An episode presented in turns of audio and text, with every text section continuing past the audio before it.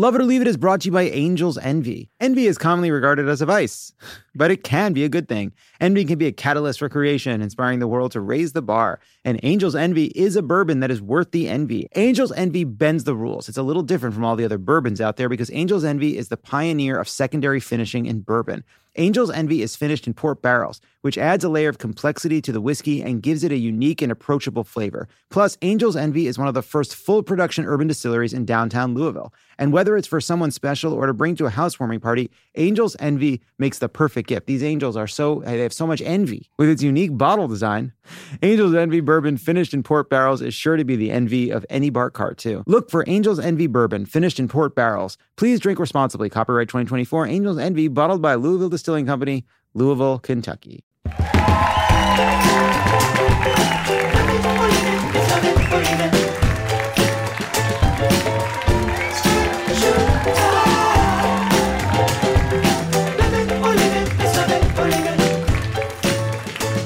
Good evening, Los Angeles. Hey, everybody. Tickets are still available. For Love It or Leave It live in Minneapolis on June 7th, we'll be joined by Guy Branum, Ana Marie Cox, and we'll have Minnesota's own Senator Amy Klobuchar, the next presidential candidate to face the Love It or Leave It gauntlet. Also, subscribe to This Land and listen to the trailer right now at thislandpodcast.com or wherever you get your podcasts. It's a really great true crime story about two murders separated by over a century, playing out right now in the Supreme Court. Control of half the land of Oklahoma is at stake and has to do with tribal laws. And actually, some of the justices have not been voting the way you think. It's very interesting stuff. And there's a murder in it, so we're trying to get some of that true crime mojo. Those things rocket to the top of the charts. Love it or leave it. Never got past number two. Why? S Town. Oh, we're launching a new podcast, Pod Save America. Rockets to number one. Pod Save the World. Rockets to number one. Time to launch Love It or Leave It. Oops, Serial Part Two. How are you guys doing? How many of you were surprised by what Robert Mueller said on television? Good job, you can read. You're all readers. lot of reading comprehension issues being discovered by people who saw Robert Mueller read aloud from the thing he wrote two weeks ago. The thing came with built in fucking Cliff Notes. It was 400 pages with the Cliff Notes in front of every chapter, and news anchors are on television blown away by the information being read out loud to them. Their job to know what was in the report. So there's a case before the Supreme Court right now over the 2020 census and efforts by the Trump administration to add a citizenship question. Wilbur Ross, a farmer's old pig that screwed up his wish to become a person, he almost got it. You know, he didn't, he didn't put enough, you got to be more specific. If you're an old pig and you're to ask a genie to turn you into a person, how old do you want to be? What do you want your personality to be like? What do you want your head shape to look like? That was a dependent clause for the actual information. Originally told Congress that the request for a citizenship question came from the Justice Department in December of 2017, claiming it was about enforcing the Voting Rights Act. That they were adding a citizenship question to protect the right to vote. Didn't really seem believable at the time. Turns out, Ross was pressing for the question months earlier, and there was pressure from creeps like Chris Kobach and Steve Bannon as well to add it from the early days of the administration. Quote, I am mystified why nothing has been done in response to my months old request that we include the citizenship question. Why not? Ross said in May before taking a huge slurp of split pea soup. he's at three cans a day, but he's trying to cut back. His New Year's resolution. And yet, according to the Washington Post, in internal memos, the Census Bureau's chief scientist had warned that adding the question would be very costly, harms the quality of the census count, and would use substantially less accurate citizenship data that are available. So it wasn't protecting voting rights. It would hurt accuracy. Then why? Why add the question? Well, at the end of this week, we were greeted with this New York Times headline, not the one about the aliens. Though that one about the aliens was pretty cool. And I like that a lot of people are like, if they're up there, like, where are they? Why aren't they landing? I don't know that I would land. Like, I don't know if aliens have pets. But like, if they do, it seems like Earth would be the kind of planet where your space dog gets parvo. like you like you can't take your dog to Earth. They, they don't we haven't we don't have shots for the things that they have there. Anyway, this was the headline. Deceased GOP strategist's hard drive reveal new details on the census citizenship question, and you'll never believe the nickname Trump has for his corpse. The last bit wasn't in the headline. anyway, the man who died was one of the architects of GOP gerrymandering across the country. His name was Tom Hofeller.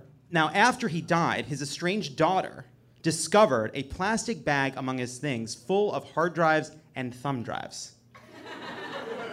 Literally never in history a good sign.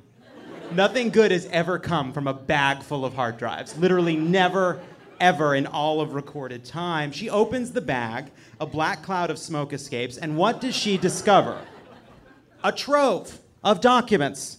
And this guy is a truly leading expert on redistricting. And what did he say? He said that adding the citizenship question would make it possible to draw maps that, quote, would clearly be a disadvantage to the Democrats and, quote, advantageous to Republicans and non Hispanic whites. Not only that, there are tons of similarities between Tom's documents and Trump administration filings, including word for word copies in a draft letter from the Justice Department to the Census Bureau. And there was also a copy of that porn Ted Cruz liked on Twitter. Anyway, Wilbur Ross and others seem to have lied under oath, and they did it to hide what has been obvious from the jump. It's always been about suppressing the vote of Democrats and minorities. That's the whole point, that's their entire jam. I feel like part of the reason politics right now feels like a slog is it's a lot of people pointing out what's obvious to people who have invested their reputations and careers in pretending it's not true. So it's not about getting your opponent to see it your way, it's about getting them to admit that they've seen it your way the whole time but don't care, which sucks. So Justin Amash is just saying what Democrats say publicly and Republicans say privately. Robert Mueller and his deputy, Robert Mueller's square jaw, went to the cameras uh, to say, I couldn't indict, but look at this shit.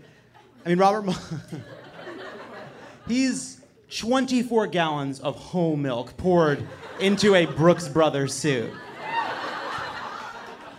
I clocked him at 200 pounds. That's how I got 24 gallons. How do you think? What do you think? 200? He seems like classic 200. He's crash dummy size right? Like they base the crash dummy on Robert Mueller types. Those are the only people that the car companies originally planned to survive car crashes. You needed to be Robert Mueller shaped. Anyone shorter, female, child, no. Cars were meant to protect the physical bodies of Robert Muellers. People don't know that. All I'm saying is, there's a point to all this, I promise. Trump's crimes have been obvious for a long time. The fact that he's unfit for office has been true for a long time. He's basically been obstructing justice on Twitter and with Lester Holt for the better part of his administration. What I'm saying is, if House Democrats found a bag full of secret documents in their deceased father's effects, it might seem uncouth to share it. You know, they might be worried about blowback. It might seem like an escalation. It might be unprecedented. It might get some on the right mad. But you do it anyway. You push aside those beige cardigans. You look under the musty golf shoes. You reach down past the 1970s pornos and you pull out that thumb drive because sometimes you got to root around in a dead man's shit to save democracy. That is the vibe I'm looking for from House Democrats. Get in there into the personal effects of a dead man with whom you have broken your relationship. I want House Democrats to be visiting their grieving mother and take a moment to go into a side room and start combing through the drawers. That's the energy we need because it's not about persuasion, because everybody knows what's true. So, in conclusion, estranged daughter of dead gerrymanderer for president 2020. Thank you. I brought it back around. All right, let's start the show. She is an actor and podcaster. You know her from IFC's Brockmire and her podcast, Yo, Is This Racist? Please welcome Tawny Newsome. Hi. Hello. How you doing? I'm great, thank you. So good. I was gonna say I really like the color of your, and I was gonna call it a hat, but I didn't even know if it was a hat, and so I panicked and moved forward. I'm glad you did because somebody earlier today went, I like your turban, and I didn't know how to handle the politics of that either. It, it is neither. It's a it's a fraught headdress of some sort, yeah, there we go. Well, thank you. and it looks nice. You can find him on Comedy Central and listen to his debut comedy album, Light Skinned Feeling. Please welcome back Langston Kerman. Yeah, hi. Say Hi. something problematic about my outfit. How could I? It's perfect. Thank you. He is the business columnist for New York Mag and host of KCRW's Left, Right, and Center. Please welcome back Josh Barro. Hi, Josh. Hey, how's it going? So good. Good. How are you doing? I'm doing well. Let's get into it. What a week. Special counsel Robert Mueller, or what would happen if a magic eight ball went to Princeton, made his first public statement on the conclusion of the Russia investigation on Wednesday, in which he also announced he's resigning from the Department of Justice and returning to his life as a private citizen, which I can only imagine is him waking up at 6 a.m. to do 1950s calisthenics before reading legal textbooks with a belt just tight enough around his neck. Twinge of danger. Too much? Is it an erotic thing? Yes. What the fuck else would it be? I like that you were just like, no, this guy likes to have fun. No, just sounds like a fun guy. Yeah, he's it's sexual for him.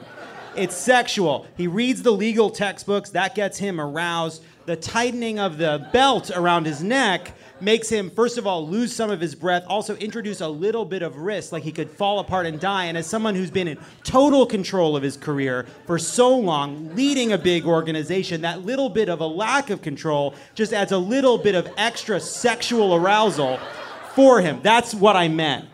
That's what the belt was about. I, I think it's very unlikely Robert Mueller is into that. A lot of things are unlikely. Trump being president's unlikely.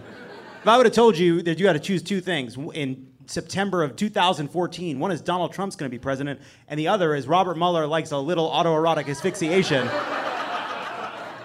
what would you have bet on? Something to think about. In his statement, Mueller said the following One, if his office had confidence that the president clearly did not commit a crime, we would have said so. They did not say so. Two, charging Trump with a crime wasn't an option for Mueller, citing Justice Department legal guidance. Mueller asserted that a president cannot be charged with a federal crime while he is in office. Charging the president with a crime was therefore not an option we could consider. This means Bill Barr lied. Barr repeatedly claimed in testimony to Congress that the Justice Department legal guidance was not the reason that Mueller declined to charge Trump with obstruction. Mueller said emphatically that it was. Three, only Congress can hold Trump accountable for his crimes. Mueller said, quote, the Constitution requires a process other than the criminal justice system to formally accuse the president of wrongdoing. That process is, of course, impeachment. As of this taping, there are currently 50 members of Congress who favor starting an impeachment inquiry, including Republican Justin Amash. But both House Speaker Nancy Pelosi and House Judiciary Committee Chair Jerry Nadler, who leads the committee that would start an impeachment inquiry, made no explicit mentions of impeachment in their reactions to Mueller's statement. Nadler did, however, emphasize that it falls on Congress to respond to the crimes. Tawny, I'll start with you. Yay. Why, why do you think the Mueller announcement seemed to hit people harder than the actual report, even though he didn't say much of anything new? Oh, I like this. Okay, because it's kind of like when your math teacher, who previously had to you only spoken in numbers and like an uh, some kind of arcane language that you didn't care about, suddenly started saying things with enough emphasis that you could tell something was going wrong in their home life. So it was like he didn't say anything but read from the textbook, but I can just tell his wife has left him, you know? Like it felt like the way he said there are other options, like he's really leaning on these words to where he's not saying anything that he isn't just reading, but like the inflection behind it. We haven't seen a ton of personality from this man, but this was a punk rock explosion from him. Josh, do you think Pelosi actually is playing a long game in which she knows she will end up at impeachment, or do you genuinely believe she sees it as a bad move or some third option? I think she thinks it's a bad move. I, I, think it's not as complicated as any sort of 20 dimensional chess here. It's, you know, the first of all, I mean, we have polling data on this. A majority of Americans disapprove of Donald Trump. They think that the report shows wrongdoing and they do not want an impeachment proceeding. Now, I'm sure if Democrats moved into one, those poll numbers would move because every poll question is basically the same poll question now. And so, like, you know, if the Democrats are doing it, then all the people who don't like Trump will decide, okay, this was the right thing to do. So I think the poll numbers on it would change. But I think the question, it's weird. We're sort of having all these people are sort of asking, well, why not impeach? And I think the why impeach question actually hasn't been answered yet. Like, it's not just like the president did something impeachable and therefore impeach him. What are Democrats going to get out of impeaching the president? I think that's Pelosi's question. Like, they're not going to remove him. And so, what other goal is served through the impeachment? I think the answer to that is not obvious. So, let me, let me throw some what do we gets from impeachment at you. Uh, we force Republicans in the Senate, including Republicans in states where Trump is underwater, to defend voting to not remove him, despite the obviousness of his crimes. Thoughts? I don't think that's a difficult vote for them. It's priced in their Republican senators. They're supporting Donald Trump. I mean, obviously, it's bad for Cory Gardner in Colorado, who I think is going to lose his election anyway. But I think mostly, you know, Republicans have decided that it makes sense politically to line up with what the president is doing. I think that calculus is the same with impeachment as with anything else left field pitch on another reason it could be good. Right now, where we're at is a kind of semi impeached situation in which we are pursuing the case of impeachment without the tools of impeachment. We're pursuing subpoenas in Congress to investigate the president for his potential crimes, yet there's no clear goal of those hearings, if not for impeachment, and there's no clear way to have a beginning, a middle, and an end to that process. What do you say to having a process where we declare we are going to do impeachment, we're going to look at his crimes. There will be a set amount of time focused on this issue, compelling evidence, compelling witness testimony, culminating in a vote. A vote we may lose, a vote that forces people on the record, but gets us out of this will we or won't we. One day there will be accountability moment we're in. Well, I'd say a few things about that. First of all, I think if Pelosi thought that it was inevitable that she was going to impeach, she'd want to move quickly for exactly that reason. That I think she wants an election that focuses on health care and other things that Democrats won on in 2018. And so if you moved now, you'd get it out of the way. It wouldn't be a thing that would be happening in 2020. But I also I, I question that you would actually force any of that to happen. I mean, first of all, I don't think there's any remedy if Mitch McConnell just chooses not to hold a trial in the Senate everyone's thinking about the example in 1999 when you had the trial of Bill Clinton, but that was a Republican majority in both houses. And so you had, they impeached, and then it, the, the Senate was run by people who wanted an airing of the grievances about the president.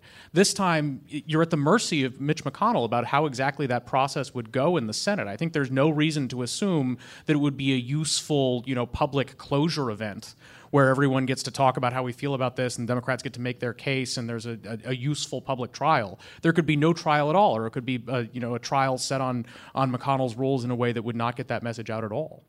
I what think a shame. We, I think we could get some cool T-shirts out of it, though. No, a lot of very, a lot of great hashtags. A lot of cool memes. Lots of "you're uh, fired" memes. You yeah. know. Think about it, Pelosi. Think of the memes. Langston. Hell yeah. How do you think Robert Mueller's going to spend his retirement? Oh, well, first of all, I had never heard his voice until this week. I didn't know what he sounded like. I'll be honest, I thought he was going to sound more like he fucks, but it, he doesn't. He doesn't really sound like he fucks that much, and I was surprised by that. So I hope he spends it fucking. I hope he bones a lot more and maybe his voice changes. Maybe it gets a little deeper. It matches. The, I, I, like, you know, his jaw is very sturdy, but his voice is a little more like mine, and I don't. I didn't care for that at all. it didn't feel good when he was talking. I didn't like it. What's so strange is to imagine while you were watching Robert Mueller, you were projecting your own sense of inadequacy about oh, yourself. Yeah. I was like, yeah, this guy had to go to speech classes. I hate it. I still think we should impeach him. Yeah.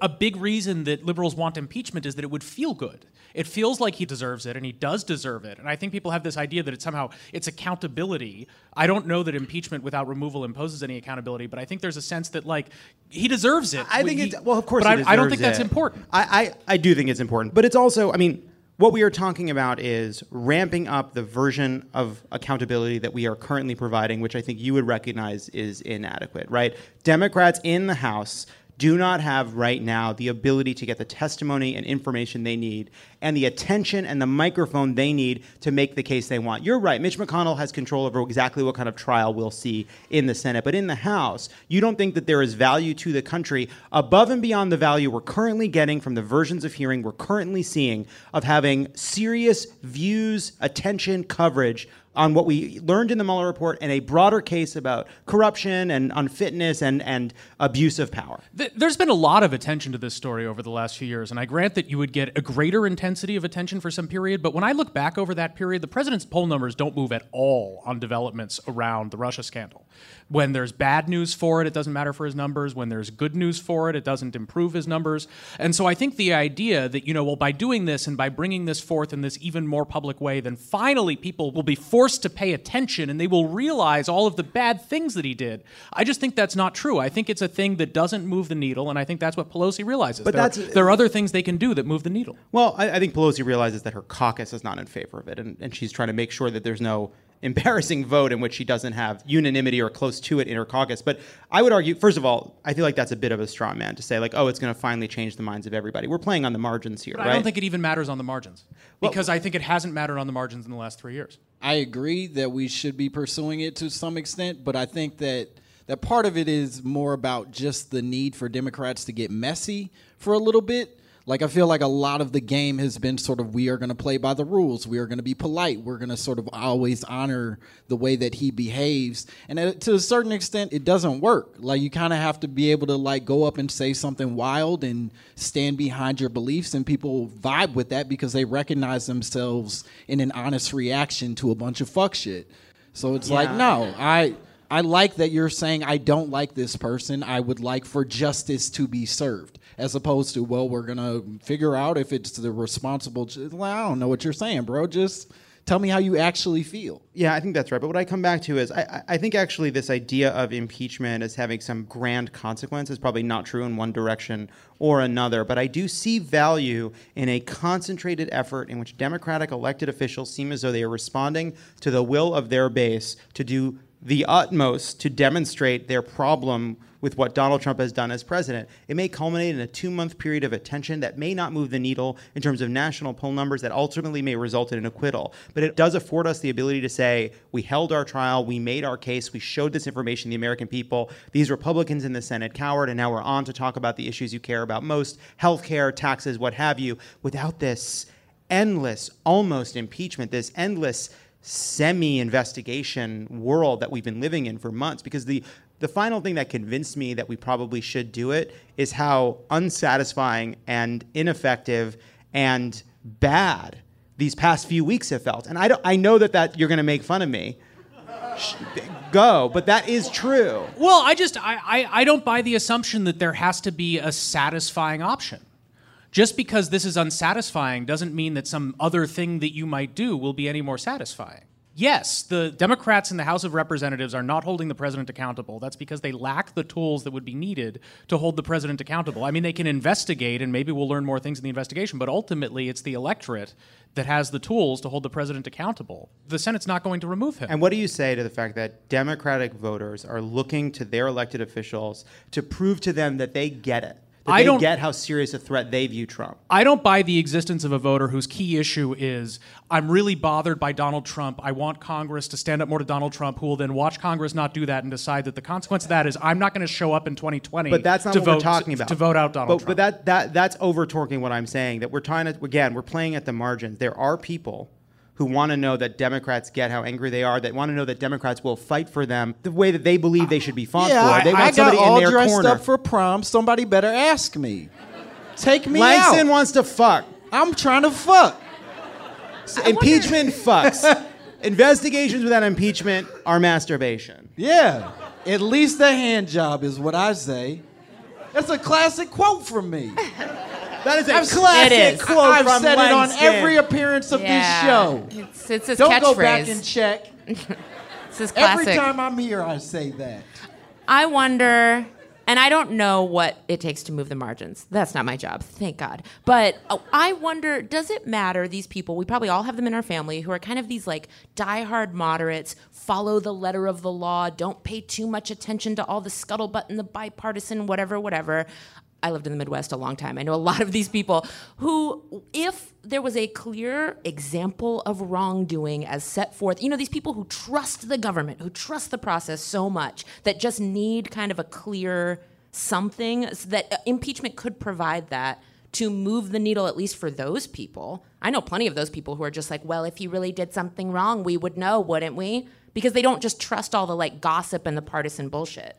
I, I, think that's the role the Department of Justice could have played. I think people see the House as a, as a partisan political institution, which it is. I think this is part of the frustration with Robert Mueller, as you describe, being like a magic eight ball. If he had come out and said the president's behavior was indictable, but I didn't indict him because XYZ, I think that is something that might have convinced some people because of the standing that Robert Mueller has. I Isn't that what he said? No, it's not what he said. What he claims is. Don't you believe that Robert Mueller believes Donald Trump committed crimes that if he weren't president, he would be indicted for? Uh, what I was saying was that he didn't say that. But we all know he believes it. You believe he believes it. He is. Uh, Got the, it. Fucking, the, you're right. I'm just interrupting extreme, you because you're right. The extreme. he's a bizarre person like his level of formalism. This has been something that's been equally unsatisfying to liberals and conservatives. It's Like, why doesn't Mueller just fucking say what it is that he's saying here in this report? Why didn't he make a prosecutorial recommendation one way or another? I think that's been unsatisfying to everyone. And I think he genuinely believes this thing about it's improper to make a prosecutorial recommendation if you can't prosecute. And what his claim is that is that because he knew he couldn't make the recommendation, he never even decided what the recommendation would be. Now, I can't get inside his head. It seems like, you know, I, I think the readings of the report are convincing where people say, well, this is the sort of behavior you would indict.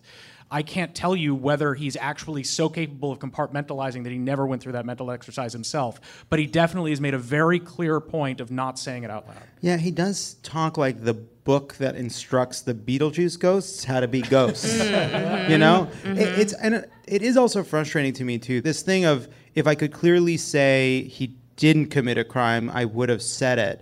Because it does fall outside of how our system is supposed to work to say that if I had proved he didn't commit a crime, I would have said it, as if we're supposed to read between the lines. Because here's the thing if he came to the conclusion that there wasn't a case for impeachment, you wouldn't have to say, I conclude that he didn't not commit a crime. You would just simply not say anything, right? It's all predicated on him avoiding saying Donald Trump should be indicted.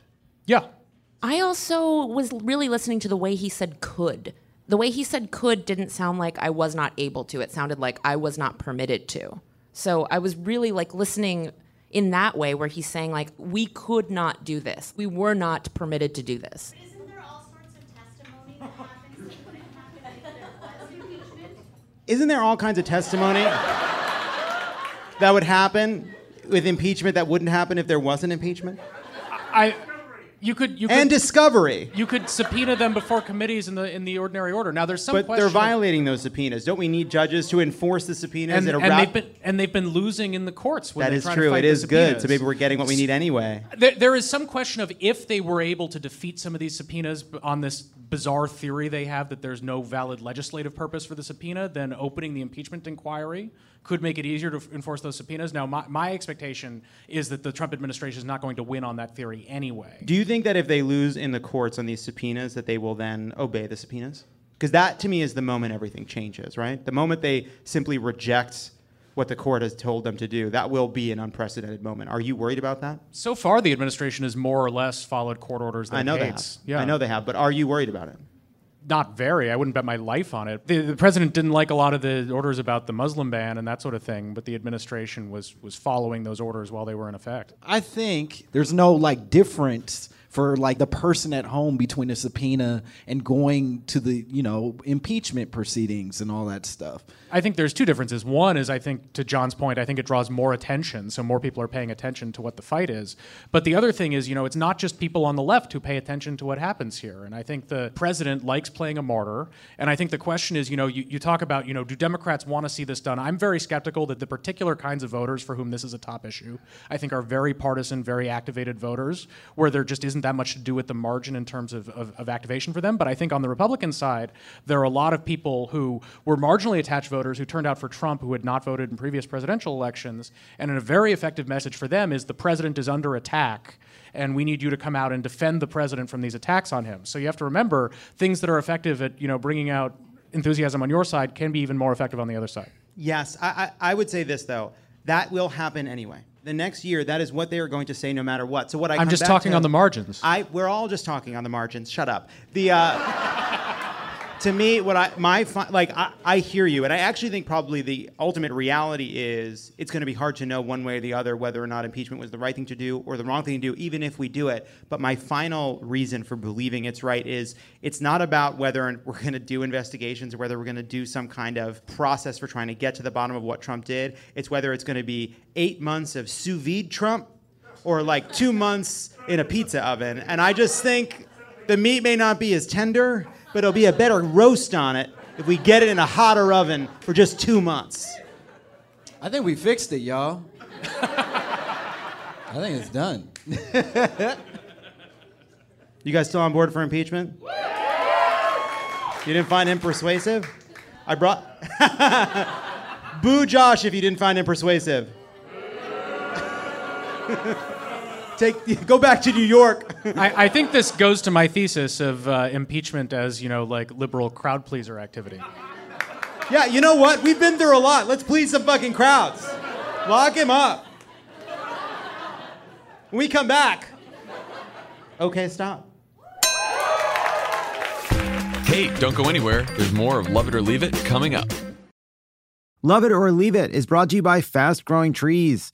Did you know Fast Growing Trees is the biggest online nursery in the U.S. with more than 10,000 different kinds of plants and over 2 million happy customers in the U.S.? You can grow lemon, avocado, olive, or fig trees inside your home. On top of the wide variety of houseplants available, Fast Growing Trees makes it easy to order online and your plants are shipped directly to your door in one to two days. And along with their 30 day Alive and Thrive guarantee, they offer free plant consultation forever. Mike Pence should have gotten one of those after election day. the experts at Fast Growing Trees curate thousands of plants for all climates, locations, and needs. Available 24 7, you can talk to a plant expert about your soil type, landscape designs, and how best to take care of your plants. The point is, I may not have a green thumb, but that's why Fast Growing Trees is perfect for me because it makes it so easy. Right now, they have some of the best deals online, like up to half off on select plants. And listeners to our show get an additional 15% off their first purchase when using the code LOVEIT at checkout. That's an additional 15% off at fastgrowingtrees.com using the code LOVEIT at checkout. Fastgrowingtrees.com, code LOVEIT. Offer is valid for a limited time. Terms and conditions apply. And we're back. And now it's time for OK Stop. Here's how it works. we'll roll the clip, and the panel could say, "Okay, stop at any point to comment." 45 minutes of what a week. We're going to move quickly now. Laura Ingraham, the woman in a white Porsche Cayenne who stole your parking spot, watched Mueller's press conference too, and guess what? She had a lot to say. Let's roll the clip. He went out of his way, I believe, to help Attorney General Barr. He said that he appreciated Barr's releasing most of the report to the public and did not question his good faith in releasing it in the way on uh, that, he issue. did. Yeah, no, So- no, but that, you got to listen to him very carefully on that because I did. He said, "I don't question his good faith on that issue." I mean, it, you know, let's do our parsing. We're all lawyers here. Let's do the parsing. Okay, stop. Okay, stop. Everyone is so convinced that they can read so much into Robert Mueller's tone of voice.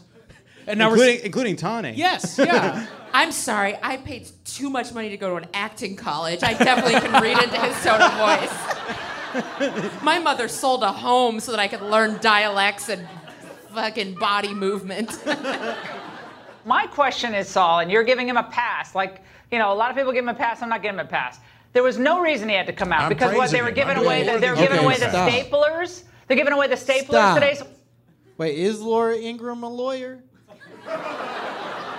Do we have proof of that, or is that like one of those things that you could just say now? Well, Because I'll say it. I swear to God, I'll say it. I think she is a lawyer because uh, portions of The Devil's Advocate are loosely based on her life.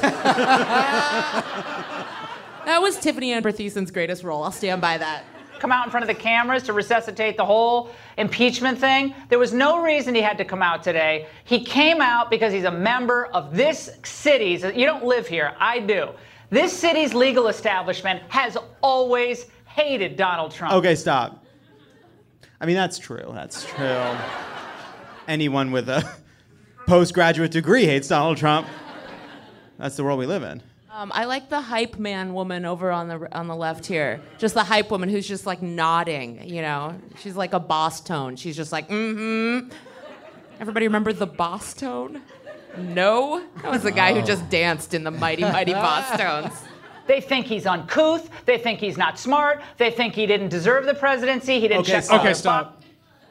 This is still accurate. Yeah. Yeah, I like this part. Yeah. I mean, she's back. She's using that legal degree so far. I like that they think he's dumb. They think he has bad hair. They think he's racist. They think people like me have pushed down the part of themselves that know it's wrong because it was an easier way to live my life during this time to make millions of dollars while ostensibly promoting conservatism and forcing down the part of myself that is disgusted by the kind of man Trump is. Yep. And they never wanted him to be president. There's no reason for a prosecutor to get out there before the cameras. Your reaction? Okay, stop. Does anybody else think Laura Ingraham looks like a candle that put itself back together? You know what I mean? Just like rebuilt the wax with whatever was at the bottom. You know what I mean? It's not good. I also, I'm sorry, I gotta take issue with the name, the Ingraham Angle. Like, do you want somebody to always sound like they have peanut butter in their mouth when they're saying the title of your show? the Ingraham Angle. Like, get a hard consonant in there and respect your fucking self. Laura and I You disagree didn't with mind Saul Barr going here. in front of the camera. I, I disagree He didn't Saul on prosecute this. the case. He didn't prosecute the case, Saul. Nice try. Go Yeah, ahead. I think that by coming out Okay, and stop. Hey, I do like her being like, shut the fuck up, Saul. We're done with you, Saul. She kind of sounds like like a Chicago used car salesman sometimes. Like, hey, hey, hey, they didn't they didn't prosecute the case, all right? You're just like, whoa, where'd this Teamster come from? Saul, the face with your box is gone from the screen, you dumbass. No, bring Saul back. No, bring, bring him back, back. one time. I'm gonna fuck his ass up. Come here. Let me look at him, you piece of shit, Saul. Where's your tie, Saul? Where's your tie? Why are you scowling? You come on the angle looking like that, you piece of shit, Saul. I hate you. he's that jerk who has to have the last word, right? Okay, So it's- stop. Could you imagine being a supporter of Donald Trump on Donald Trump's network on the Donald Trump Racist Variety Hour, also known as the Ingraham Angle? Ingraham Angle, the Angle Grimmel, and saying, "Ugh, check out this Robert Mueller guy, last word freak. He has said one word in three years. it's his first and that's the only t- people. Langston hadn't heard his fucking voice. Never heard it. Donald Trump's on television every day. He's hiding ships in Japan. John McCain is dead, and Donald Trump can't stop getting the last word. Robert Mueller, last word freak. What are you talking about?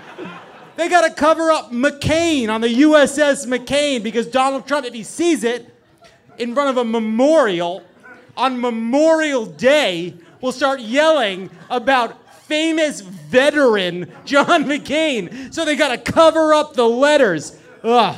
And wasn't it even, it's not even his boat, right? It's like his dad's boat or some shit. Yeah, his grandfather's boat. He just doesn't even like the idea of where this man came from. Ugh. Also, free punch up for the Ingraham angle. The Ingraham right angle. Come on, be better writers, everyone. I didn't like it, but I support your work. I mean, I just.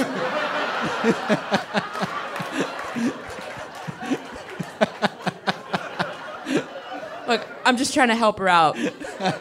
enough to come out and smear the president again, like his report does. But then he also has to say, "I'm not going to answer any questions from Congress or the Senate. I'm gone." really- I have Okay, the last stop. What she really wants is Mueller to go answer a bunch of questions from Congress. Be careful what you wish for. So that's really interesting because today there was a report that Republicans in Congress are starting to change their mind and thinking like, oh, maybe we should get this Robert Mueller guy up here. Maybe start poking a few holes. So they it. can ask about the FBI conspiracy to frame the president. Right. I mean, that's literally how Republicans will spend their time if there is a Robert Mueller testimony. It's true of uh, 2020 Democratic candidates. It's true of Republican members of Congress. When they're in their showers, they're all in a few good men you know? Every single fucking one of them. But when they actually get to the microphones, it's just night court. you know what I mean? It's like in their minds, they're saying you can't handle the truth. Once they actually get in front of the microphones, I can't remember any of the characters' names from Bull. I got it first. If I wanted to clear him of a crime, I would have said so. That's right. That's right. But it's like a girl thing. but- I mean, but- but I mean, a girl okay, thing. Like a- stop. Little casual woman on woman violence there at the end. Very it's like a girl thing. Robert Mueller. Famous girly man Robert Mueller. Robert, you- you know those, you know those teen girls with their texting and their 400-page reports documenting multiple examples of obstruction of justice, followed by several weeks of feeling as though your words are being poorly interpreted, followed by an eight-minute speech in which you very carefully describe the findings of your report without leaning one way or another or adding fuel to either side's particular partisan angle. Classic teen girls. We wear pink on Wednesday, says Robert Mueller. And that's okay, stop. Now back to what a week. No, I'm kidding, I'm kidding. I have 10 more minutes to do. What do you. when we come back, we're going to play a game about some 2020 contenders' early tweets. Don't go anywhere. This is Love It or Leave It, and there's more on the way. Did you know that women make up 56% of law students? That's grounds for bragging rights at a dinner table for your conservative uncle who still thinks women belong in the kitchen. It's clear that the future of the legal field is female. So why are so many legal podcasts and reviews authored by men? Hi, I'm Leah Littman. I'm Kate Shaw. And with Melissa Murray, we are the hosts of Strict Scrutiny. Each week, we break down the latest headlines and biggest legal questions facing our country through the lens of diverse voices to give you expert views you won't hear anywhere else. Strict Scrutiny is your guide to the Supreme Court. New episodes drop every Monday, plus bonuses whenever the Supreme Court takes away another one of our rights. Make sure to subscribe to Strict Scrutiny wherever you get your podcasts.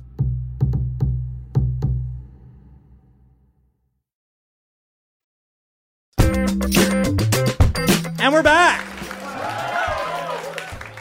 Democratic politicians. There's nothing that scares them more than talking out loud without focus grouping at first. And for a lot of 2020 candidates, every single word they say is very carefully calibrated.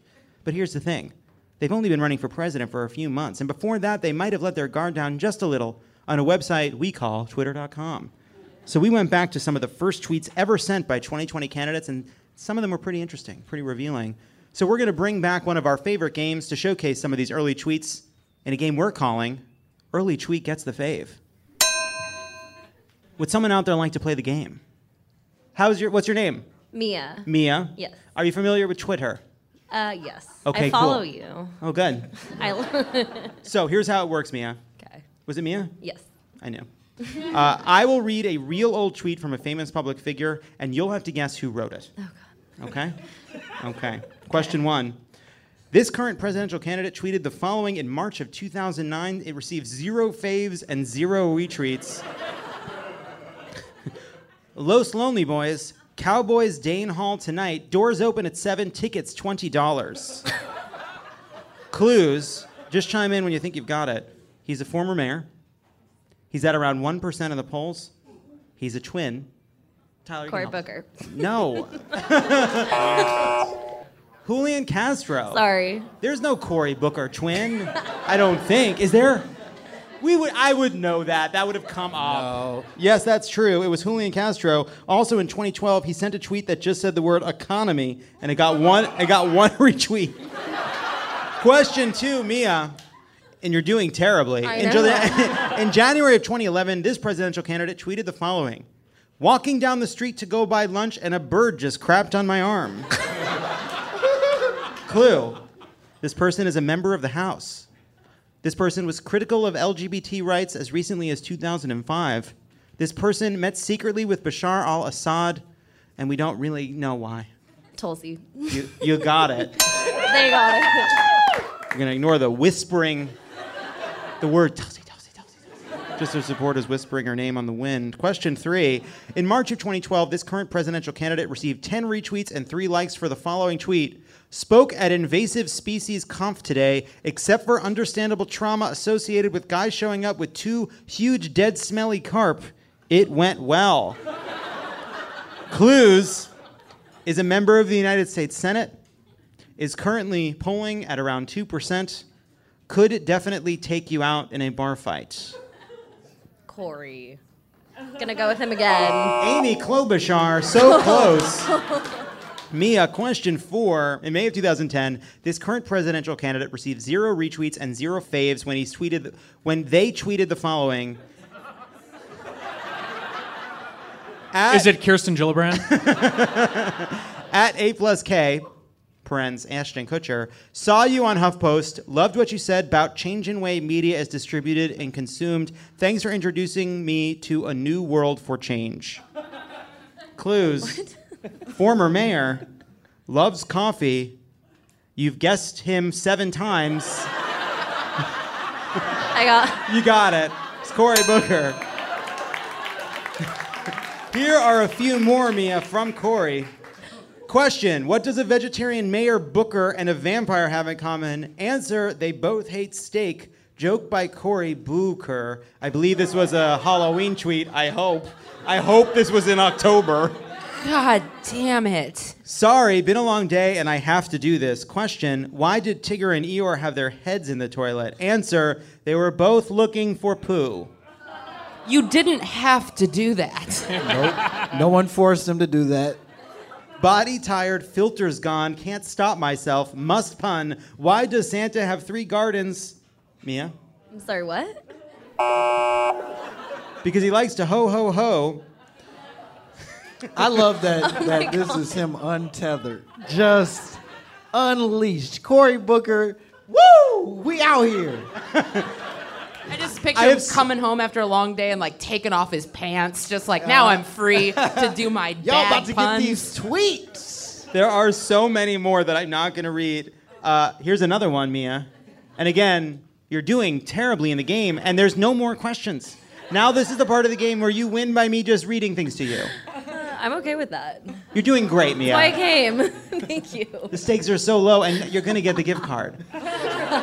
Next one. I need a cup of coffee. There's too much blood in my caffeine system. Uh. They're just getting. I have so many more. I'm not in any way qualified to give advice on the stock market, but with all the coffee I'm drinking today, buy Starbucks. I used to be a tea teetotaler. Being mayor has driven me to drink coffee. Now I'm like those coffee drinking aliens from Men in Black. End of tweet. This is violence. Nah, he's got to drop out. he can't. How do you, You how do you face us now? How do Uh, you walk up to us? Final one I'll read. This one, um, just know that where the rhymes are, there are the hashes, that the little slashes that mark the break, the line break. So just imagine the line breaks. You know, this is a poem. 4 a.m. sleep went away. Been shacking up with coffee all day.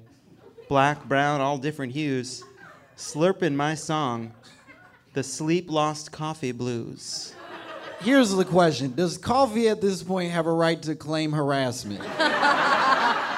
Can coffee be like, nah, I, I'm not comfortable anymore? Hashtag me too. This isn't okay, Cory Booker. I just got mad that he's black.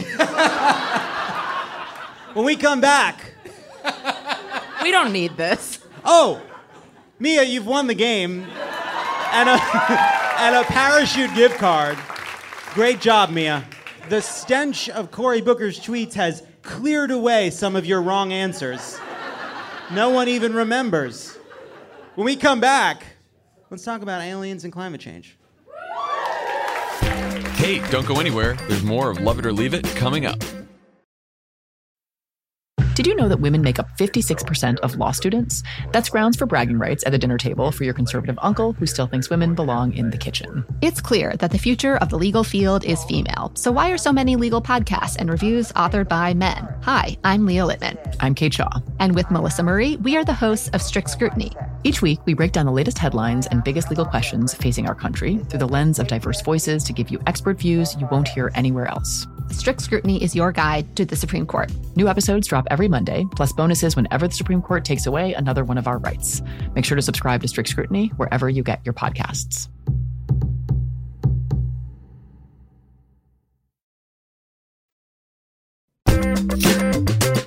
And we're back.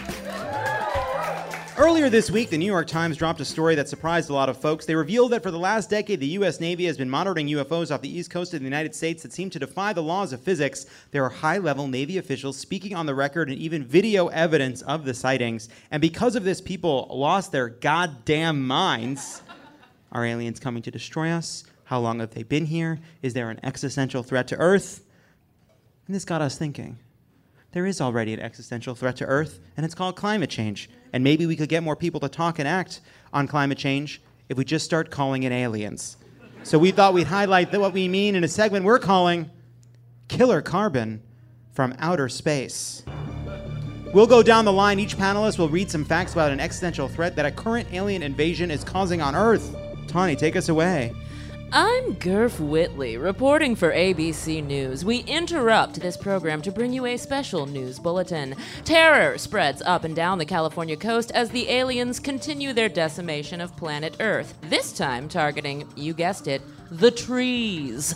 Right in front of our noses, aliens have been raising the temperature of our planet over the last century in what can only be considered climate warfare. This ingenious death trap uses our own atmosphere to make forests more fire prone. This sustained multi year eco attack has meant that 9 out of the 10 largest wildfires in California history have happened since 2003. And just last year, California saw more than 8,500 total fires statewide, the most ever.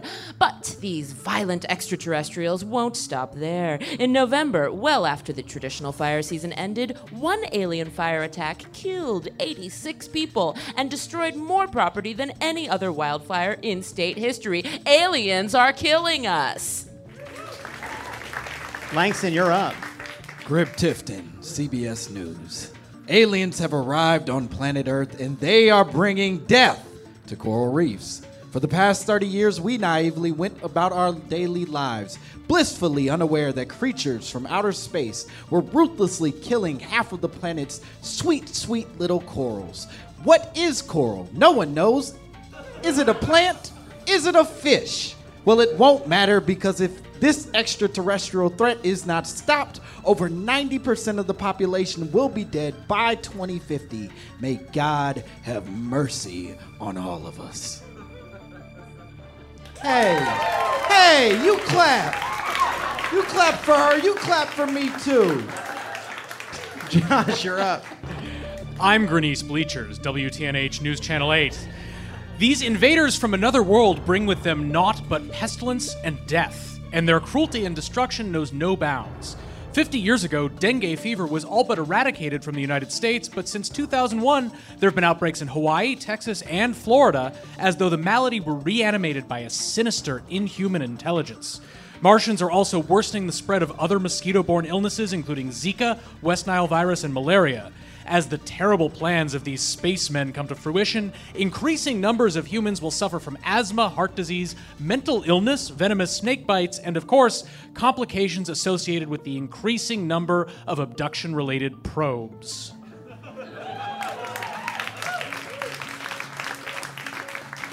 I'm Splat Frample, filling in tonight for Grenice Bleachers, who died of dengue fever. We're, we're approaching the end of planet Earth. The little green flying saucer men have weapons we cannot begin to comprehend. By this century's end, temperatures in New Delhi could be so high that it is literally uninhabitable, and humans could not stay alive outdoors for longer than six hours. By 2100, flooding could turn more than 2.5 million Miami residents into refugees with no place to store their cocaine and white leather couches.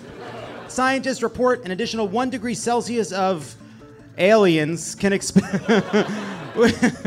can expect a 200 to 400 percent increase in the area burned by wildfires in the western U.S. each year. To avoid this fate, we must make sweeping, unprecedented changes to our energy grid, our infrastructure, and switch to paper straws. Apparently, it won't be easy, but should we win the day, the 4th of July will no longer be known as an American holiday, but as the day when the world declared in one voice, "We will not go quietly into the night. We're going to live on. We're going to survive. We'll get used to the paper straws." Today, we celebrate our Independence Day.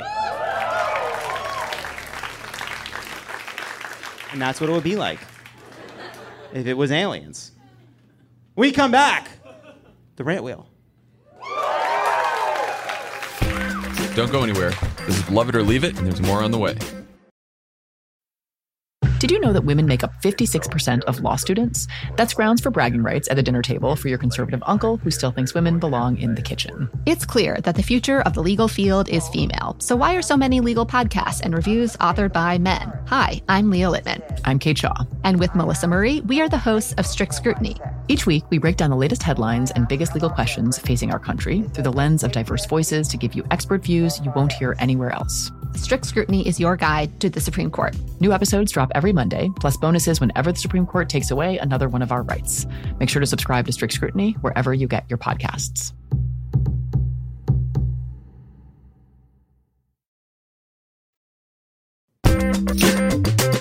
And we're back.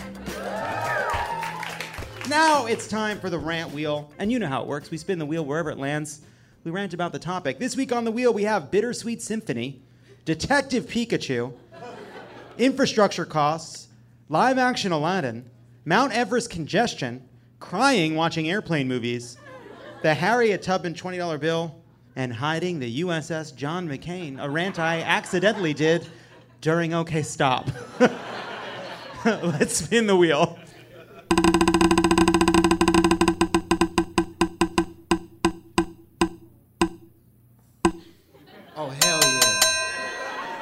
It has landed on Detective Pikachu. I can't wait to hear what you have to say. Oh, I'm fired up, everybody. I'm pissed, and I haven't seen this film. I'm not gonna lie to you. I haven't, I haven't watched a single minute of this shit show, Detective Pikachu, but I'll say this I don't buy it. I don't like it. I don't like that it exists. This whole thing, and I stand by this Detective Pikachu is just another bullshit way for me and my community to be sympathetic to the police. And I don't like it. They're trying to scam me into liking police officers the same way that they do every time they murder some like teenager, some black kid. They always you always go on Facebook and there's a bunch of police dance videos. Like you know, it's like the Miami department is suddenly learning to do the nay nay. I don't need that shit. And this is the same thing. They're trying to make police officers cute and, and soft. And Pikachu isn't, he's not police. He's not supposed to be a fucking detective. He's supposed to be weird and only say his own name. That's it. But now they made him sexy, and Ryan Reynolds in, is involved, and he's staring in the camera for some reason. I don't care for it. Fuck the police and fuck Detective Pikachu. Oh yeah. Counterpoint. I have seen Detective Pikachu. And I'll tell you something else. That film was written by Dan Hernandez and Benji Samit, two of my best friends in the whole world. And I didn't tell you when you suggested this rant, and I didn't even give a hint to you that it was the case because I wanted to hear what you had to say, and I'm ah. glad I did. I'm glad I got to see what you were going to say about a sweet, strange movie called Detective Pikachu that reminds us that there's a hero in everyone. And it doesn't matter what shape you come in, whether it's tiny electric bird squirrel or fire breathing char dragon. That we live in a world where anything is possible, and I don't even believe he's technically associated with the police because he's a little uh, animal who wears a detective hat, not a badge. and it's a delightful romp, and I recommend everyone buy it on iTunes because I think they get a chunk of that, and I don't know what happens if you watch it on a plane, but that's fine too, I guess. My favorite part of it, I also watched it, and this is a spoiler. Spoiler, spoiler. Plug your ears, spoiler if you haven't seen it. My favorite part is the end, because it's like, hey kids, if you have a dead parent, maybe they're not. it's so fucked up.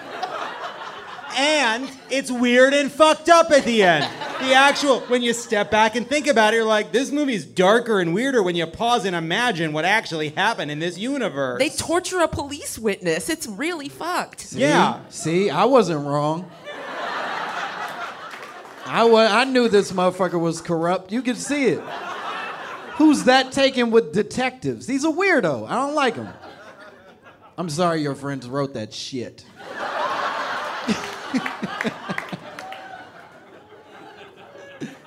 so angry. Let's spin it again.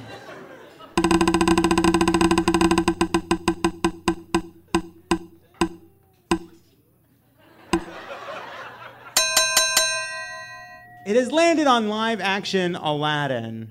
How do you not fall in love with a story called Aladdin? It's a beautiful, weird, misogynist, very retrograde story with really beautiful songs that get me every fucking time. They really didn't change the genie enough to justify having it go from dead Robin Williams to living Will Smith. And honestly, and honestly, they drained the queerness right out of that thing. I, you know, when I first started seeing, look, there have been there, much has been written, much has been written about the fact that Disney employed gay tropes in their villains, whether it's Iago or, or not Iago, Jafar. I know Ursula. Sorry, sorry, Ursula. Although I gotta say that parrot Gottfried played it kind of gay too. Jafar, even the genie, Robin Williams' genie was flamboyant. Ursula, the sea witch, was really just a drag queen. Scar, Jeremy Irons just gated up all over Pride Rock. And I know that people are like, oh, you know, it's bad that gay people represent villains in these films. I gotta tell you, I miss it. I miss it because I do not feel seen in these films. And maybe it's just the villains, but the villains in those Disney movies are the only people that seem to know what the fuck is going on. And it was nice that in every Disney movie, there's one gay person who's like, they're dumb, they're dumb, they're dumb, they're dumb, they're dumb.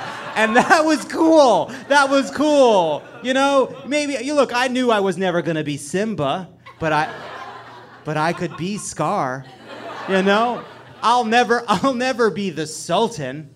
I'll never be, oh, oh I gonna say, who's the lead in Aladdin?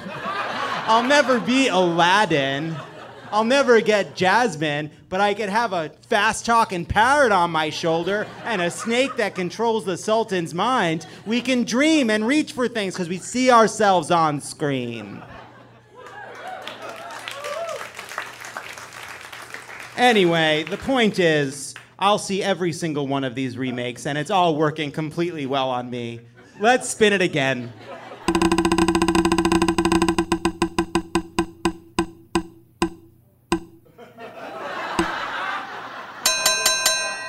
It has landed on infrastructure costs. Josh, this was your suggestion. I'm very excited for this rant. Uh, so first of all, I appreciate the opportunity to, to plug something else. I, I like the shameless plug. Hit it. Um, so I have a feature in the current issue of New York Magazine about why we can't build anything nice in the United States.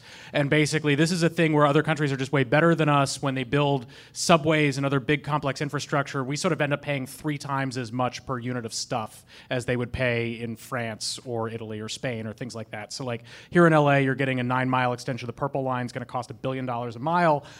Paris is currently building an extremely similar extension of Line 14 of their subway. It's costing half as much. Costs are even higher in New York than they are here in LA. And people say, you know, well, you know, our crumbling roads and bridges, and we need to invest. A reason that the investments don't work that well is just, you know, we need to put in three times as much money as they do in these other places just to get the same amount of stuff. And so it's a good, it's a reason not to spend. And when we do spend, we don't get very much. So I, everyone should read the piece. What are what did you find are some of the reasons that our infrastructure costs are so much higher? Because this is something that I think as people are wringing their hands about. It's in New York, right? We just spent a quarter of a fucking trillion dollars to get the Q to go from 50th to 60th. Yes. So what what what what are some of the answers?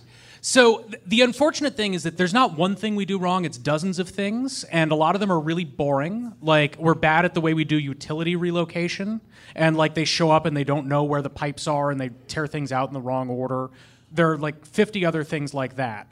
Um, and so that's, you know, the politicians who run these agencies, they know this is a problem. They want to fix it. And so it's not that they're unaware, it's that the, the problems are, are, there are lots of them, and each of them involves having some dumb political fight.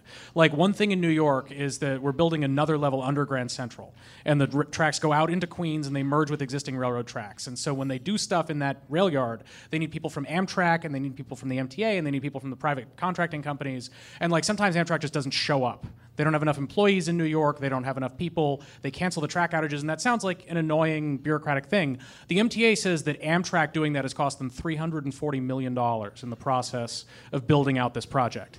And so you have, you know, you have all these New York politicians who are like, you know, why won't Donald Trump pay for our additional tunnel under the Hudson River that's supposed to cost 24 billion goddamn dollars, which would cost 8 billion dollars if you tried to do it in Europe. And instead, those people should probably be calling Amtrak and be like, what the fuck, send your flagger to the construction site so that we can build this thing for less than 11 billion dollars. Last question about this. Is there any kind of like fucking kick ass administrator, technocrat, bureaucrat person who has found a recipe anywhere in the country to start wrangling people and figure out a place where there's a model for how to fix this? No, some cities are better than others. no, I, am no, I'm serious. Nowhere in the U.S. is good at this. There are examples around the world that are. Madrid somehow builds these subways where they're like, we built a new subway station, and it was seven. It was 14 million dollars to build this station. Now, the stations they're building in L.A. right now cost 120 million each. The ones in New York cost 400 million each.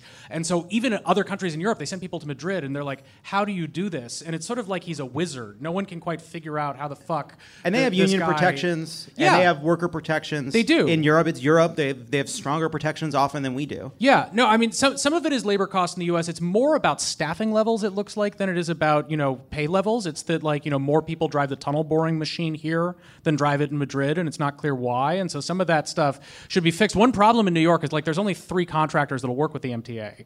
And so they don't really get into competitive bids. And so the contractors, instead of having an incentive to, like, negotiate hard with the unions, the contractors, their fee is a percentage of the project cost. So if there's too much labor cost, then that just means the contractor makes a bigger fee. So there's nobody there who's really trying to push the cost down.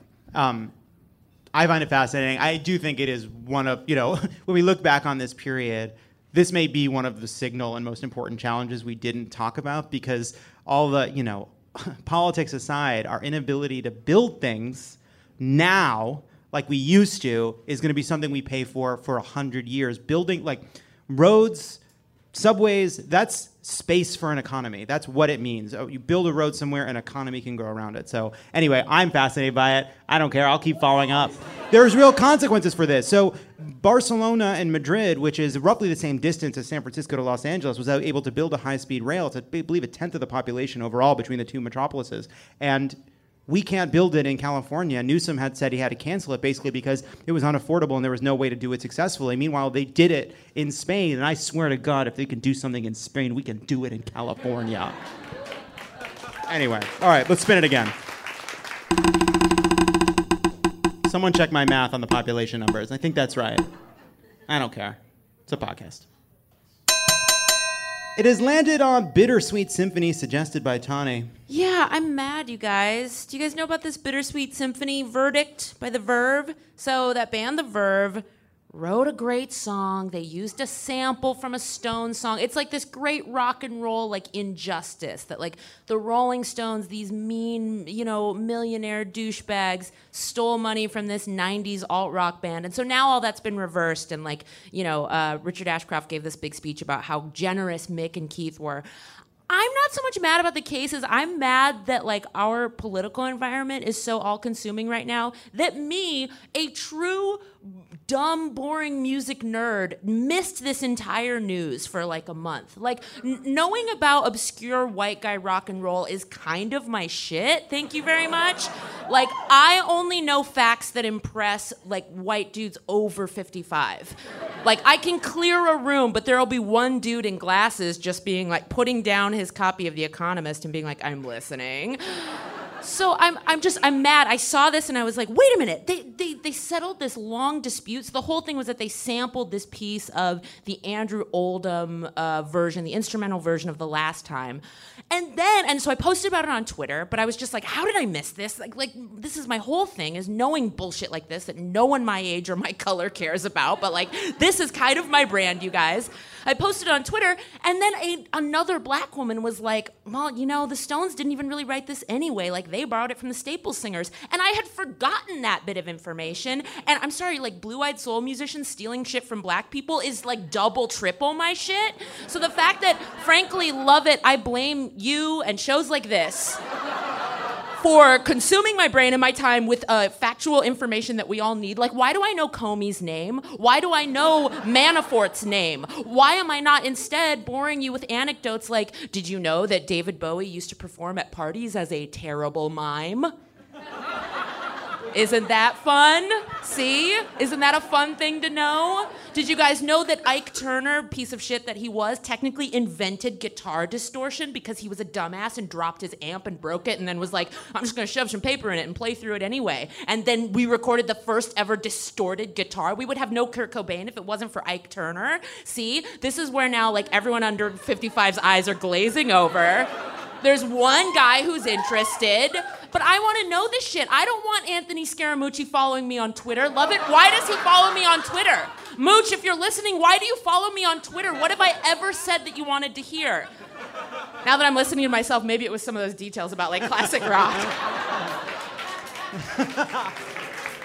I, I, you know, it's funny. I knew uh, that there was this dispute between The Verve Yeah. and Rolling Stones. I did not know that it was over something that had been stolen from African American artists years before. Yeah, Keith Richards even admitted it in 2003. But I really appreciate it for this reason. There is nothing that speaks to what our court system can do than two groups of wealthy white people fighting over something they stole from black people in the 50s. like that is that's a story that's a story as old as time. Also, sounds like Ike Turner was a pretty cool guy. Wait, wait, wait, wait, wait, wait, wait. Uh, wait, wait, you misinterpreted. No other takeaways No, there. uh, Thank you, Tawny, for reminding us that Ike Turner gets a bad rap. I cannot say. Tawny leading the move for You know a who's awesome? reevaluation of Ike, Ike Turner. fucking Nope. Turner. Ike Turner. This is not what I did. I, uh, this is not what I meant to do. Uh, that Focus guy, on the mime. Focus no on the- mistake. David What a Bowie talent. was a mime. Tawny Newsome on Love It or Leave It. Ike Turner, what a talent. And that's our show.